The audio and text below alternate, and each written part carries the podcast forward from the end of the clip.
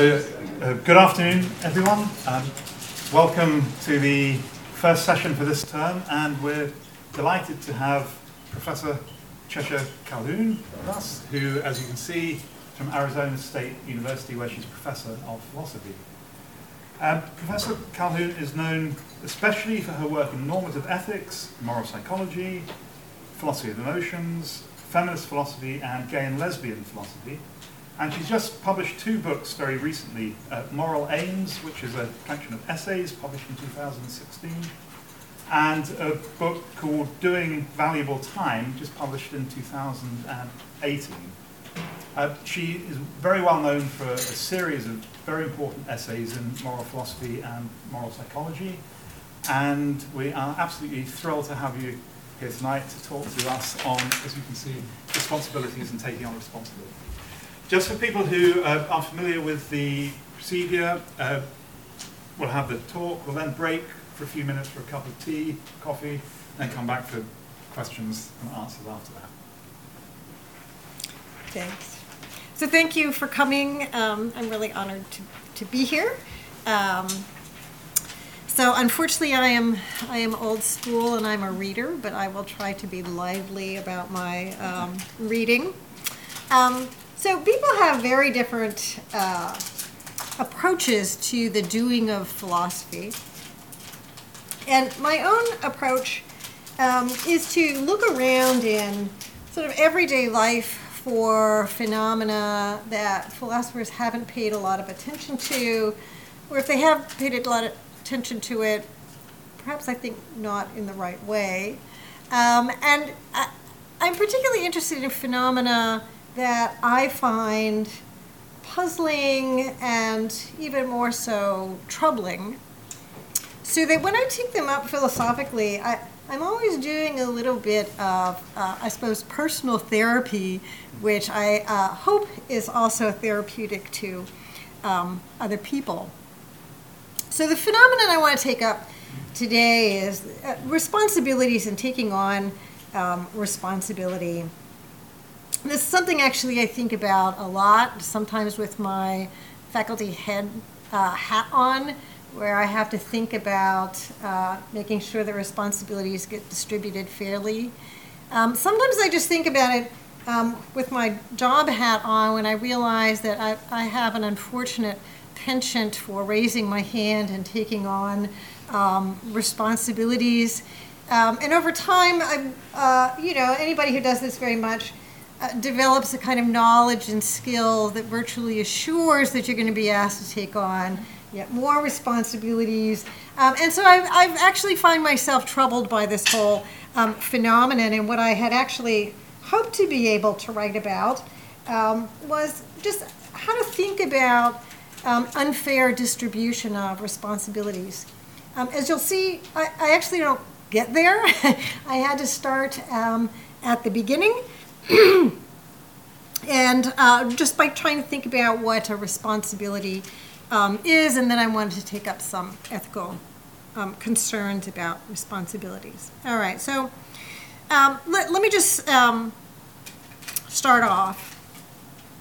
So um, this is a topic that I think that uh, most people can uh, identify with because much of our lives, both on and off the job, are consumed with uh, take, um, carrying out our responsibilities.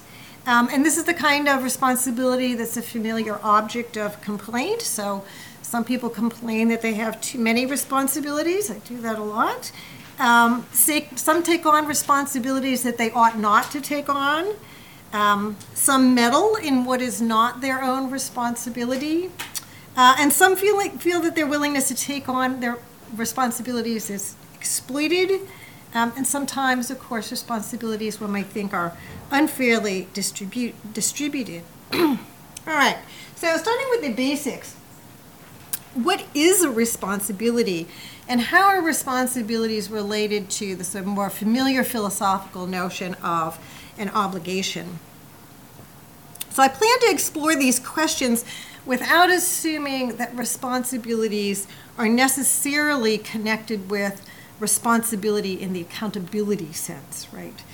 Um, So, indeed, I will argue that some responsibilities are not obligations and thus are not uh, connected with the accountability sense of responsibility that comes with blame if you fail to discharge your responsibility. So there's two reasons, uh, among the ones I, personal reasons I stated at the beginning, there's two reasons why I'm interested in getting a fix on what a responsibility is.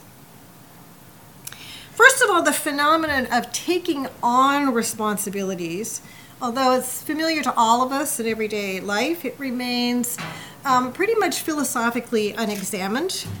Um, and it's tempting to think that responsibilities are always taken on through promising, contract, agreement, or the like, and thus to take on a responsibility is to assume a special obligation. But once you start surveying the variety of ways that responsibilities get taken on, um, one begins to think that not all responsibilities are, in fact, obligations. Rather, many of responsibilities get taken on in ways that do not bind us on pain of blame to future performance. So I think we need an account of what a responsibility is and of its relationship to obligation that makes sense of taking on responsibilities in these non-contractual ways where we can't be faulted if we stop carrying out those responsibilities. Second, um, I think it's worth understanding the normative significance of our having responsibilities. So maybe it's the case that responsibilities are normatively significant just because they're obligations. But the complaints that I mentioned at the beginning, having to do with having too many responsibilities or taking on responsibilities that you ought not, or meddling in responsibilities, um, suggest that responsibilities might have another kind of normative significance. In particular, those complaints point towards something we might think of an ethics of responsibility that's not coextensive with an ethics of obligation. So I think the first step toward exploring an ethics of responsibility is constructing an account of what a responsibility is. Okay, so I'm going to have something to say about um, both of these. So, what is a responsibility? And then towards the end, I'm going to take up these questions that have to do with the ethics of responsibility, in particular, how you can take on responsibilities badly. Okay. so, well, I'm going to be giving a particular account of what a responsibility is. I want to begin by just acknowledging that, like so many of these terms, um, that philosophers want to talk about, um, in in everyday language, there's no sort of univocal meaning, and so we use the term responsibility in this count noun sense to refer to a variety of different things. Okay, so sometimes when we talk about a, res- a responsibility, we do just mean an obligation or a duty. It's a perfectly common way of speaking. And, and, in that case, you know, you're thinking whatever you're responsible for in the accountability sense of responsibility is one of your responsibilities. So, for example, you might wonder, well, what are my moral and legal responsibilities? And that's just to ask, what are my legal and moral obligations for which I can be held accountable? Your responsibilities in this sense include both things you are required to do as well as things you are required not to do. For example, take advantage of other people's weaknesses or assault the postman. This conception of a responsibility, notice, has no distinctive content separate from the notion of an obligation, right? So these are just basically being used as interchangeable terms. now, sometimes when we talk about responsibilities, we t- intend to refer more narrowly to the things one is responsible for within a job or a social role. So, might, one might wonder what are a pet owner's responsibilities? Or what will be my responsibilities if I take this job? If the point of talk about job or role responsibilities is just to draw attention to a special source of obligation, right? Your job, your role. Responsibility, once again, the term responsibility, once again, has no distinctive content, and we could replace the word responsibility um, with and eliminate it from the English language without any conceptual cost in favor of just talk about obligations or perhaps special obligations and duties. But suppose, as I want to suppose, we take seriously the possibility that talk about responsibilities does some conceptual work that talk about obligations doesn't do. How should we spell out this notion of responsibility?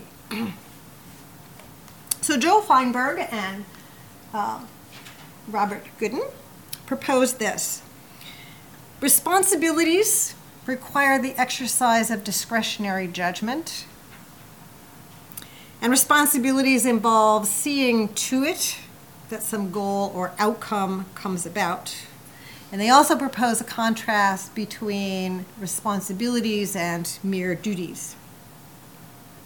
So, just to tell you a little bit more about their view, in Responsibility for the Future, which I think was published in the Proceedings of the Aristotelian Society, uh, Joel Feinberg draws the contrast between responsibilities and mere duties this way. So here's his words Discretion and authority, as well as near unconditional liability for bl- to blame for failure, distinguishes the responsibilities of difficult jobs and responsible positions from the mere duties to obey, to try one's best, of children, menial laborers, and soldiers. End quote. So, responsibilities, in his view, differ from what he calls mere duties, not only in the amount of discretionary judgment involved in determining how to fulfill them, but also in what they require the person to do. So, one is responsible for bringing about a result, one has a duty to perform an action where the actions that are our duties, Feinberg says, quote, are typically so simple that assignments of duty need carry little discretion or authority with them. Performance of duty does not generally call for great skill or independent judgment. End quote. Evidently agreeing with Feinberg, Robert Goodin also proposes, and this is his words, that what crucially differentiates responsibilities from duties is the discretionary component necessarily built into them. And that's why I'm calling this the discretionary judgment account of responsibilities. So, like Feinberg, he also contrasts duties to do some specific action, like emptying the trash, with responsibilities that set the person a goal while leaving open the choice of actions to be taken pursuant to that goal. So, summarizing this account, responsibilities differ from mere duties in involving, first of all, the use of significant discretionary judgment. Secondly, seeing to it that certain results come about, such that, third, at least on Feinberg's view, being excused for failure to bring about those results is unlikely, as he says, comes with near unconditional liability for blame. All right. So that's a nice beginning, but I want to ask is discretionary judgment really a defining feature of responsibilities? so I think this view isn't without its merits, and you'll see I'm going to pick up little threads of it later on. Um, but in my view, you know, I think a philosophical account of an everyday phenomenon, you know, in this case, the phenomenon of responsibilities, um, should fit how we actually talk about the phenomenon. And I don't think this view um, does. So consider it wouldn't be at all odd to describe non managerial jobs, you know, the job of the janitor, the menial worker. Um, these are jobs that require very little discretionary judgment, but it wouldn't be odd to describe them in terms of a list of um, responsibilities that the person who occupies the job has.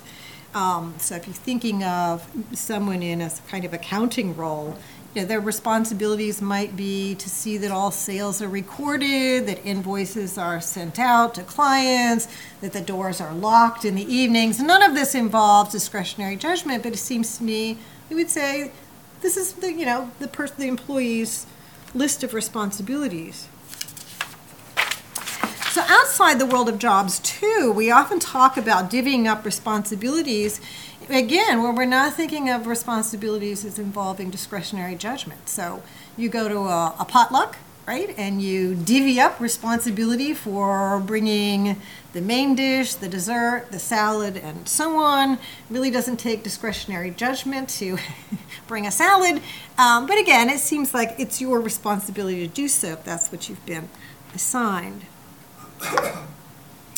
So the discretionary judgment might, you know, initially have seemed central to a responsibility is, I think, an artifact of beginning from ex- examples of responsibilities that, um, uh, that are features of difficult jobs or administrative positions, um, rather than beginning with examples of menial laborers' um, responsibilities. So the result, let's see is, I think, and this is the second criticism of the view, um, that Feinberg Goodin really elevate to defining features of responsibilities um, what's distinctive of only some responsibilities, and in particular, they're features that make those responsibilities burdensome. So it's true. Managerial or administrative positions um, come with responsibilities that are burdensome precisely because they're going to involve a significant amount of mental attention, including creativity, careful discretionary judgment. Um, and they're also typically burdensome uh, responsibilities because managers do shoulder near unconditional liability to blame for failure. That said, that a responsibility requires using significant discretionary judgment, and that the responsibility imposes near unconditional liability for blame seem to me just two in a much longer list of sorts of features that can make a responsibility burdensome. So, for example, responsibilities might be burdensome just because they're time consuming or that they involve unpleasant or pointless tasks or that they've been added on to an already full plate of responsibilities and so on. Because different responsibilities will be burdensome in different ways, and some won't be burdensome at all. I don't think it's particularly burdensome for me to discharge my responsibilities for caring for my kitties. I enjoy it, it's burdensome.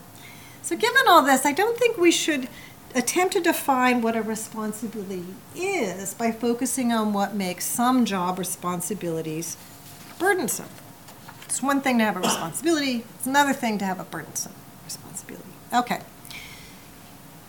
So, with this critique, where are we? Well, there's one bit more critique to go of the discretionary judgment view.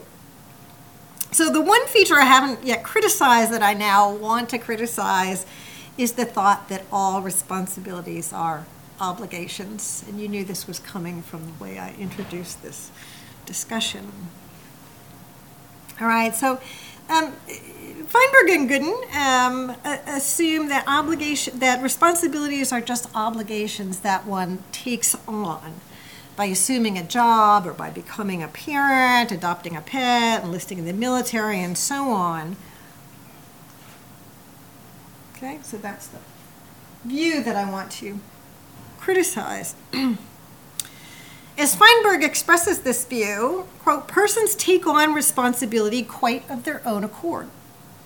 And when they do, they're committed to their responsibilities quite as much as debtors are by their obligations. Goodin similarly observes, quote, like duties, responsibilities similarly constrain the bearer. In the former case of duties, A is duty bound to perform or refrain from performing certain actions. In the latter case of responsibilities, A is bound by his responsibilities to strive for certain goals. Okay? So we've got an obligation. Now, what could be wrong with that thought? You might have thought it was the correct thought. So, to the extent that it is correct, many responsibilities, in fact, are obligations. I want to suggest that it's a misleading thought. But more importantly, I also think that it's not an entirely correct thought. So, some responsibilities, I'm going to argue, are not in fact obligations. And we won't fully grasp the nature of what a responsibility is until we stop thinking that obligation is what's at the heart of a responsibility. So, to see what might be misleading about the idea that if one has a responsibility, then one has an obligation that one is duty bound to discharge. I want you to first consider two examples and then there will be a third. So the first, the first case is this. In virtue of having accepted a job as a faculty member, one has a responsibility to provide students with feedback on their work, if only in the form of grades. Second case is this. In virtue of having accepted a job as a faculty member, one has a responsibility to do service work, such as serving on college committees, reviewing journal submissions, doing community outreach, becoming an officer at a professional organization, and so on. I'm assuming that, you know, being a faculty member here works pretty much like does in the US, where, you know, part of your job is, oh, you got to do some service. Okay. So giving students feedback and doing internal and or external service work are two of a faculty members' responsibilities, and I want to note that they are obligatory. Blame will attend failure to discharge those obligations. but there's an important difference that is obscured by just focusing on the obligatory nature of these two responsibilities that I've mentioned. The first responsibility sets a quite specific end, providing feedback to one's students, that narrowly directs action by specifying to whom feedback is to be provided, and in a context where it's clear what could possibly count as feedback. By contrast, the second responsibility sets a quite general end, right? Doing some kind of service work, but is not similarly directive. Instead, it leaves open to discretionary judgment what kinds of service for whom and in what amounts. Both of these obligations come with having to take the job. It's not elective, whether one acts on them or not. But in the second case, it's elective how, for whom, and how much one promotes the general end. For any particular activity, and I often think about this as I'm thinking about particular activities. So, for any particular activity, reviewing this manuscript, reviewing manuscripts at all, serving on committees or editorial boards, becoming an officer in a professional association, one has no obligation to do specifically that. One volunteers to do these things. One can do a lot of volunteering. One can volunteer for tasks no one else wants to do. One can volunteer to do the really important bits of work. And one can do all this volunteering because others aren't volunteering. Now, to describe all this volunteering is merely doing what one is obligated to do, is to misdescribe what is going on. This is instead taking on new responsibilities, and typically, because one appreciates the values that are being served by discharging those responsibilities. And, and thus you appreciate that someone needs to be doing these things. Now, to press this point home, consider one last example.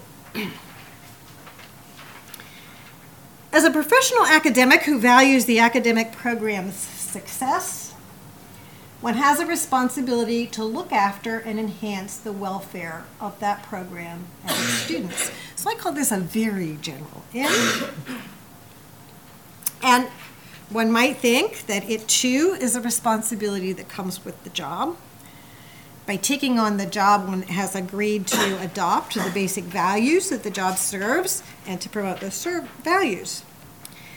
But notice, that unlike the responsibilities to give students feedback or to do service work, this responsibility is unlikely to appear on a list of formal job responsibilities. I don't know, maybe things are different in the UK, but we would never, you know, advertise a job or, you know, tell people this is one of your responsibilities.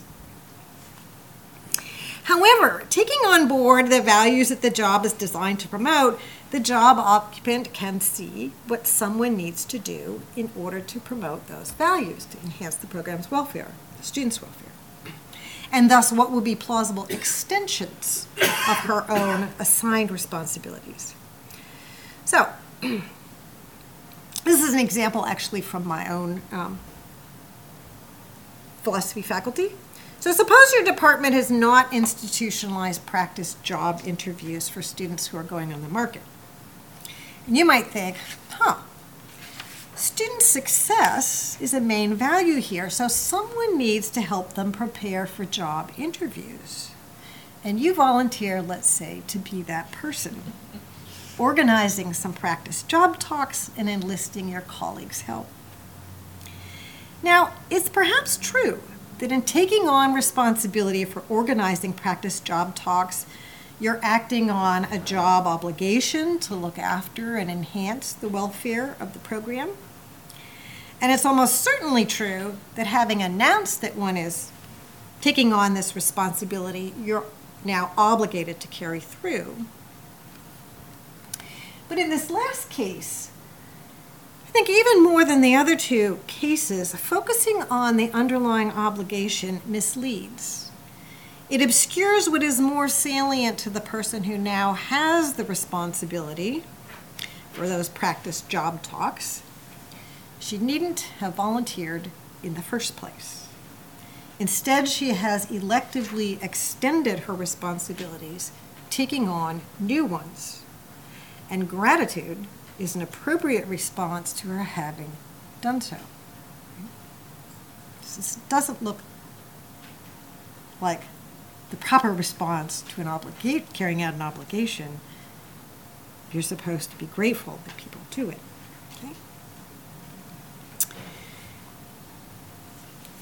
Now, I said a bit ago that a conception of responsibilities as obligation one takes on is not only misleading for the reasons I've given, but also false. So to see why respons- responsibilities or obligations one takes on is false, I want you to consider these two examples. And this works so much better here in the UK than it does in the United States. Okay, you're going to see in just a moment. All right, so consider first David Sedaris. All right, so he has become famous for spending three to eight hours a day picking up litter in and around London, and particularly around where he lives, or at least lived in Pulborough.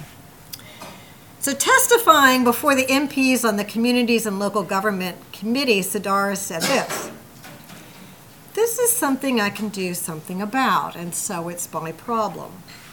It's the problem I've adopted. Or consider, I've changed the name to protect this grad student, but this is a real person. Or consider Ashley, the grad student who notices that the department library is in disarray, with many books incorrectly shelved or uncatalogued. She thinks, someone needs to get this library organized, and she takes on responsibility for doing so. Now, the interesting question is having taken on these responsibilities, are Sedaris and Ashley now obligated to pick up litter and organize the library, respectively? I don't think so. So simply making public what they intend to do doesn't constitute a contract or agreement with others, especially since no one has asked them to do these things. They might be grateful they're doing these things, but nobody asked them to do these things or asked for volunteers. Perhaps they have invited others to rely on their continued performance. But it's hard to see why others would be entitled to rely on Sedaris and Ashley continuing to do what others could have done, but are unwilling to choose to do themselves. Now, perhaps it's been suggested to me that in doing librarian sorts of things, Ashley has implicitly assumed the role of librarian and so now has a role obligation.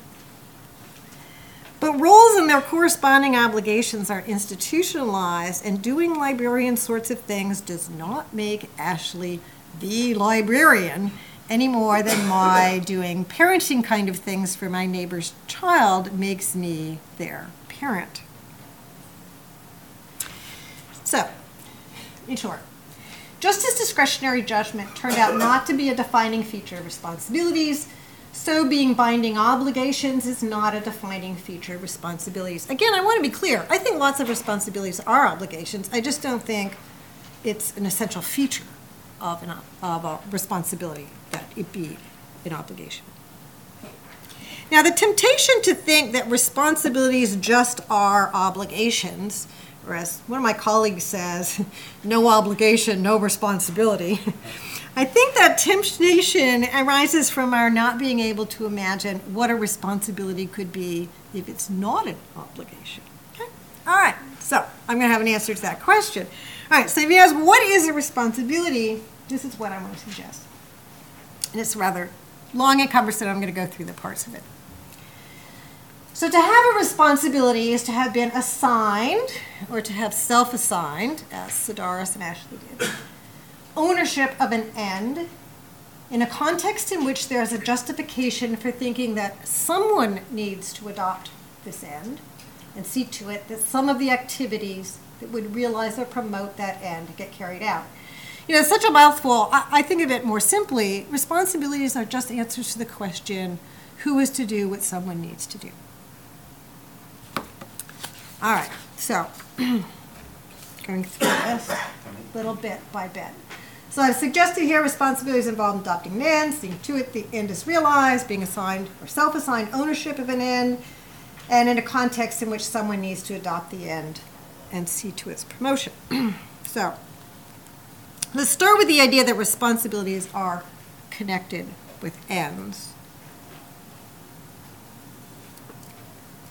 As my earlier example suggested, ends can be more or less general, more or less specific, and thus more or less connected with determinate courses of action. Here are some examples of general ends the flourishing of a graduate program, the welfare of one's child, the success of a business. These ends are general because a wide range of activities are relevant to promoting them, and as a result, there will be significant room for discretionary judgment in determining both how to go about promoting those that end and to what extent to do so. Okay, so this is the little bit I want to pick up from Feinberger and Goodin. There certainly are responsibilities that are responsibilities for highly general ends where discretionary judgment will be involved. Many general ends of this kind are naturally described as goals or results. and responsibility for such ends is naturally described as responsibility for a goal or a result, as Feinberg and Goodin suggested. But ends can also be highly specific, entailing fairly determinate means of promoting them, and thus leaving little to discretionary judgment. Okay? The custodian is assigned the specific end of cleaning the offices. The potluck participant is assigned the specific end of bringing the salad. In the case of specific ends, the, they are, those ends are naturally described as actions and responsibility for such ends as responsibility for fine, right, for doing a particular thing. All right. So to take on a responsibility is to adopt an end, and to adopt an end is to make some degree of commitment to seeing to it that the end is realized. a feature that both Feinberg and Goodin correctly took to be central to responsibilities. So, seeing to it uh, is a sort of vague term. It, it, captures a lot, and there are uh, a variety of different things that might be involved in seeing to it that a particular end is promoted. So, as Goodin suggests, one kind of seeing to it activity is self supervisory, right? Where you remind yourself, this is my responsibility. right? And you remind yourself and you think about what needs to be done in order to realize um, the end when it's taken on. Um, you need to supervise the planning of your own time so that getting it done is possible, and you need to motivate yourself to do it. In addition, seeing to it also involves acquiring relevant information and developing necessary skills, and this is why people who take on a lot of responsibilities, they find themselves in a situation where they're take, asked to take on even yet more because they've acquired the skills and knowledge to do so. And finally, seeing to it involves treating obstacles and setbacks to realizing one's end as problems to be solved rather than as reasons to give up the end. That's the stick to itiveness of seeing to it. Now, obviously, not everything, and, and, this is a little bit of Kantian language, this language of adopting ends, and, and so you should already be thinking, well, not everything one adopts as an end and commits oneself to realizing is a responsibility. So you might have as your personal end, as I once did, learning the rumba or losing 10 pounds. Now, these commitments to ends are not responsibilities. So, why does Sedaris's adopting the end of picking up the litter count as a responsibility, and your adoption of the end of learning the rumba not count as a responsibility? That's why we need this third feature. So responsibilities arise when ownership of an end has been assigned in a context in which there is a justification for thinking that someone needs to adopt this end and see to its realization. I should have said uh, we need the third and fourth features. Taking rumba lessons or losing five pounds, however worthy, are not the sort of ends of which we might plausibly say, well, someone needs to adopt that end and see to its promotion cleaning up neighborhood trash is. Now, assigning responsibilities is an important mechanism for ensuring that goods that need to be promoted actually get promoted. Assigning responsibilities is also an important mechanism for solving coordination problems in realizing an agreed upon end. So, to illustrate, suppose you and a group of friends have decided you want to have a home cooked meal together. And in context, it's clear that someone needs to provide the food, but who? If this question is not answered, the participants may arrive at the appointed date to find no food or food that consists entirely of salads. Now, one option is for you to volunteer to cook everything. So someone has to, you say to yourself, someone has to cook, so let it be me. Another option is to assign each person responsibility for bringing a specific part of the meal. In this divvying up of responsibilities, the group thinks, well, someone needs to provide the salad, so let it be Ian. Someone needs to cook the main dish, let it be Joe. So on. Now, someone needed to pick up the litter in and around Pulborough. Am I saying that right? Is that how you say it? No. I don't, I don't know. It's an area of London. Holborn. H-O-L-B-O-R-N. P U L B U R O U G H. B O R O U G H. You never heard of it. I it? don't think any of us have heard of it. Oh, that's so funny. Okay, well, it's a bit of London. Isn't that amazing? Okay. So, so someone needed to pick up the litter there, wherever there hmm. is. After all, Sedaris says, who wants to live in a teenager's bedroom? That's no way to live. But who is to do this? Sedaris answered the question, let it be me. Company founders might think, well, someone needs to clean the new offices, but who? Let this be assigned to a particular employee. Responsibilities, whether self assigned, assigned by mutual agreement, as in the potluck participants, or assigned by authorities, as by the uh, uh, employer, are answers to the question who is to do what someone needs to do. All right. But how do we know what ends need to be adopted? So sometimes someone needs to adopt and see to the realization of an end because doing so is connected with an imperfect moral duty or a duty of beneficence. So think, for example, of hospitals who have an imperfect duty to care for the indigent. They're morally obligated to do something for at least some of the indigent population. So some area hospital needs to adopt the end of caring for indigent patients and to see to its realization. Sometimes someone needs to adopt an end and see to its promotion because it's a necessary means of realizing something of evident value, such as the evident aesthetic and financial value of neighborhoods free of litter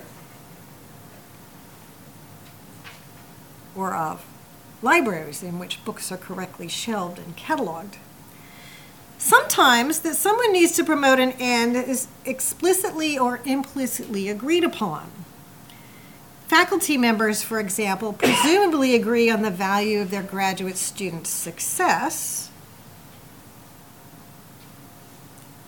And so individual faculty can see that someone needs to help them prepare for their job interviews.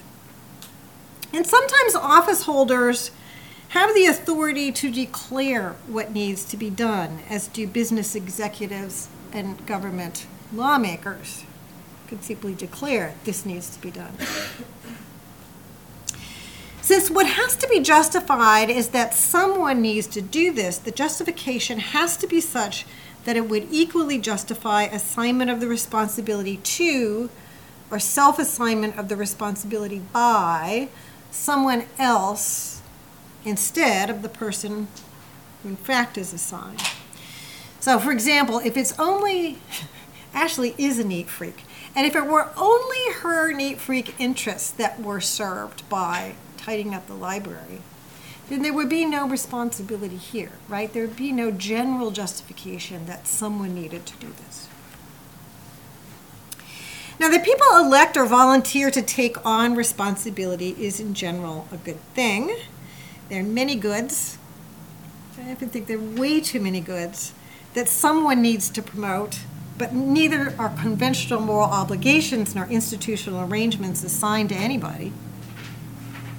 Electively taking on responsibility can, however, be done badly. So I'm now going to turn to the last bit of the paper in which I'm uh, do a really quick tour through the ethics of responsibility taking. All right, so I mean, you can sort of, this is sort of me chastising myself or reminding myself about how it's possible to go wrong in taking on responsibility. So, individuals who believe they have taken on a responsibility can be mistaken. There is no responsibility available to be taken on, and this for one of two reasons. On the one hand, what the individual thinks needs doing may not in fact need doing. On the other hand, now there is something that in fact needs doing, the individual is not eligible to take it on. So suppose, for example, that your pet sitter is like one of my pet sitters was. The pet sitter judges that someone needed to put away your credit cards and hide your laptop, which you had left in plain view of your windows, and that someone needed to unplug your coffee pot lest it catch fire. We don't have those handy little switches on our outlet, so you have to actually unplug the thing. So he, the pet sitter takes responsibility for hiding the credit cards and laptop and unplugging your coffee pot. Now, when you come home, you might reasonably complain that none of these things actually needed doing.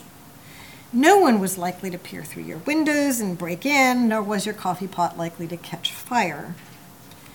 You might also reasonably complain that even if these things needed doing, a pet sitter is not eligible to take on that responsibility. Only those in whose sphere of responsibility a task falls have the standing to take it on. The pet sitter's sphere of responsibility is limited to taking on responsibility for promoting ends related to your pets, such as taking them for emergency veterinary treatment. The responsibility to see to it that the credit cards and laptop were safely hidden away and the appliances unplugged was arguably yours alone. Attempting to take on or over those responsibilities is meddlesome. You know, I have to say, the same person. We have we have this um, city rule that you know you put your garbage cans or trash your trash bins you all would say out on the curb uh, on trash day, and then by that evening you have to bring them back in. Okay. Well, you know it would be the day or two after trash ca- and there would be a bin still out, and my neighbor would take responsibility for wheeling those trash bins back up the person's carport and leaving them by the house. You know, and I thought, no, this it might need to be done, but not by you. It's not in your sphere of responsibility. Okay. So, attempting to take on or over these responsibilities is meddlesome, sometimes it's paternalistic, and determining whether or not there was, in fact, a responsibility available to be taken on, I think, is particularly important in assessing c- complaints that people might forward when they say, I have too many responsibilities. So it's possible to be overburdened with responsibilities as a result of making mistakes about what, in fact, needs to be done and about one's eligibility to take on particular responsibilities. And I once had a dean tell me, you don't need release time for this administrative role because you are taking on more responsibilities than you need to, right? So these things don't need to be done. All right. Now, when there is a responsibility to take, be taken on, it needs doing, one is eligible to take the responsibility for it, responsibility can still be taken badly. Okay. So one can take on responsibilities badly by volunteering to do what one is either incompetent or at or unmotivated to do. And otherwise competent or motivated individuals can so overload themselves with responsibilities that they render themselves incompetent and sometimes unmotivated as well because they burn out on what they're doing. Now, in, this can be particularly bad in contexts where only one or a few people need to take on a particular responsibility. And so, you know, if you take on one, you heap more on your plate, rendering yourself incompetent, or maybe you were incompetent or unmotivated in the first place. What you're act- actually doing is preventing someone who would have been competent and would have been motivated from taking it on. Okay. Now, a third way in which you might take on responsibility badly is this. So, when others fail to execute their assigned responsibilities, stepping in and taking on those responsibilities is sometimes very, very tempting. But this isn't always a good thing, it can be insulting. When there's no critical urgency that someone fill in the gap of someone who has fallen down on the job and could be given a second chance to come through, taking over the job, their job for them sends the insulting message that the person is incompetent and untrustworthy at their job. This last one is actually was actually pointed out to me by um, some grad students I was chatting with about responsibilities. So this is a different kind of badness um, that can, in fact, taking on responsibility for um, organizing a collective activity to promote something of value. So, of course, willingness to take on organizational responsibility for collective endeavors is really important. But there can be a fine line between taking on organizing responsibility and taking it over, hogging it, monopolizing it. this taking over can take uh, a variety of forms. You know, this badly taking over. One can take over responsibility for more precisely defining what exactly the good to be promoted is, thereby excluding others from having a say in articulating the end of collective activity.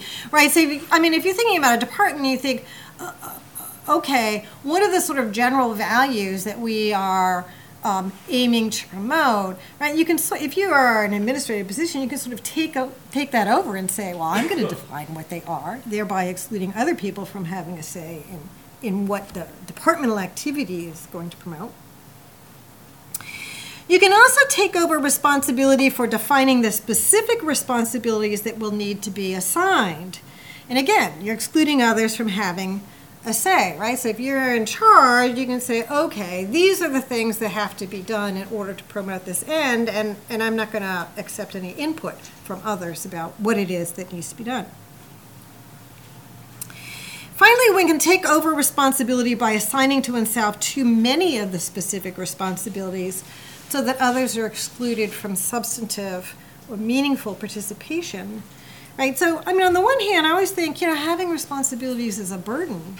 But being having the option of taking on responsibilities is also a way of being recognized as a meaningful participant in a collective ac- activity, right? So somebody who hogs the responsibilities essentially marginalizes um, the rest of the individuals.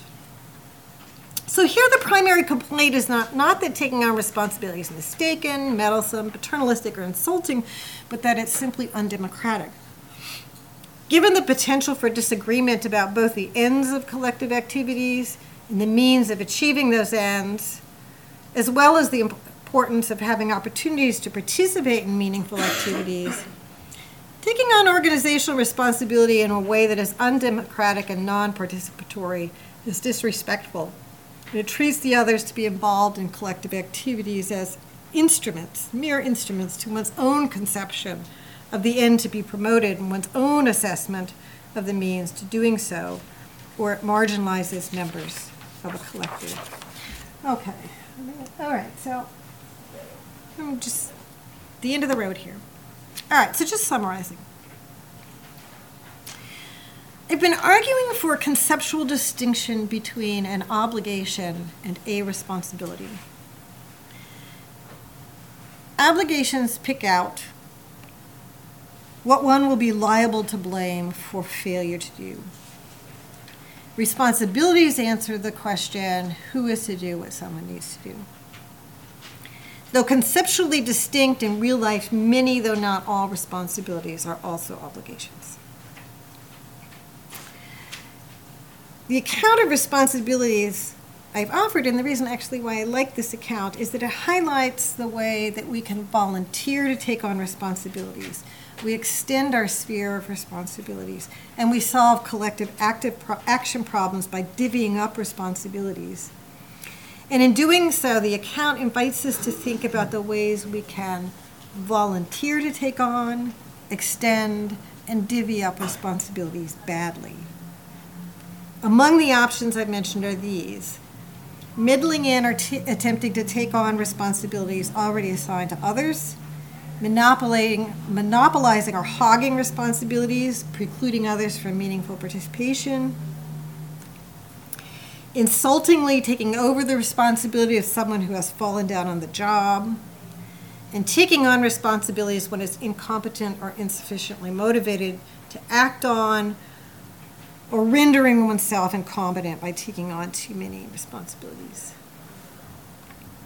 Such possibilities for taking on responsibility badly mean that those who take on responsibilities may be called on to render an account and should have thought antecedently about why that responsibility does or should fall within their sphere of responsibility. What qualifies them to take it on why it should be themselves rather than someone else who takes on this responsibility, why so many responsibilities are being taken on rather than divvied up among a group, and how taking on responsibility is compatible with respecting others. All right, so that's it. Thank you.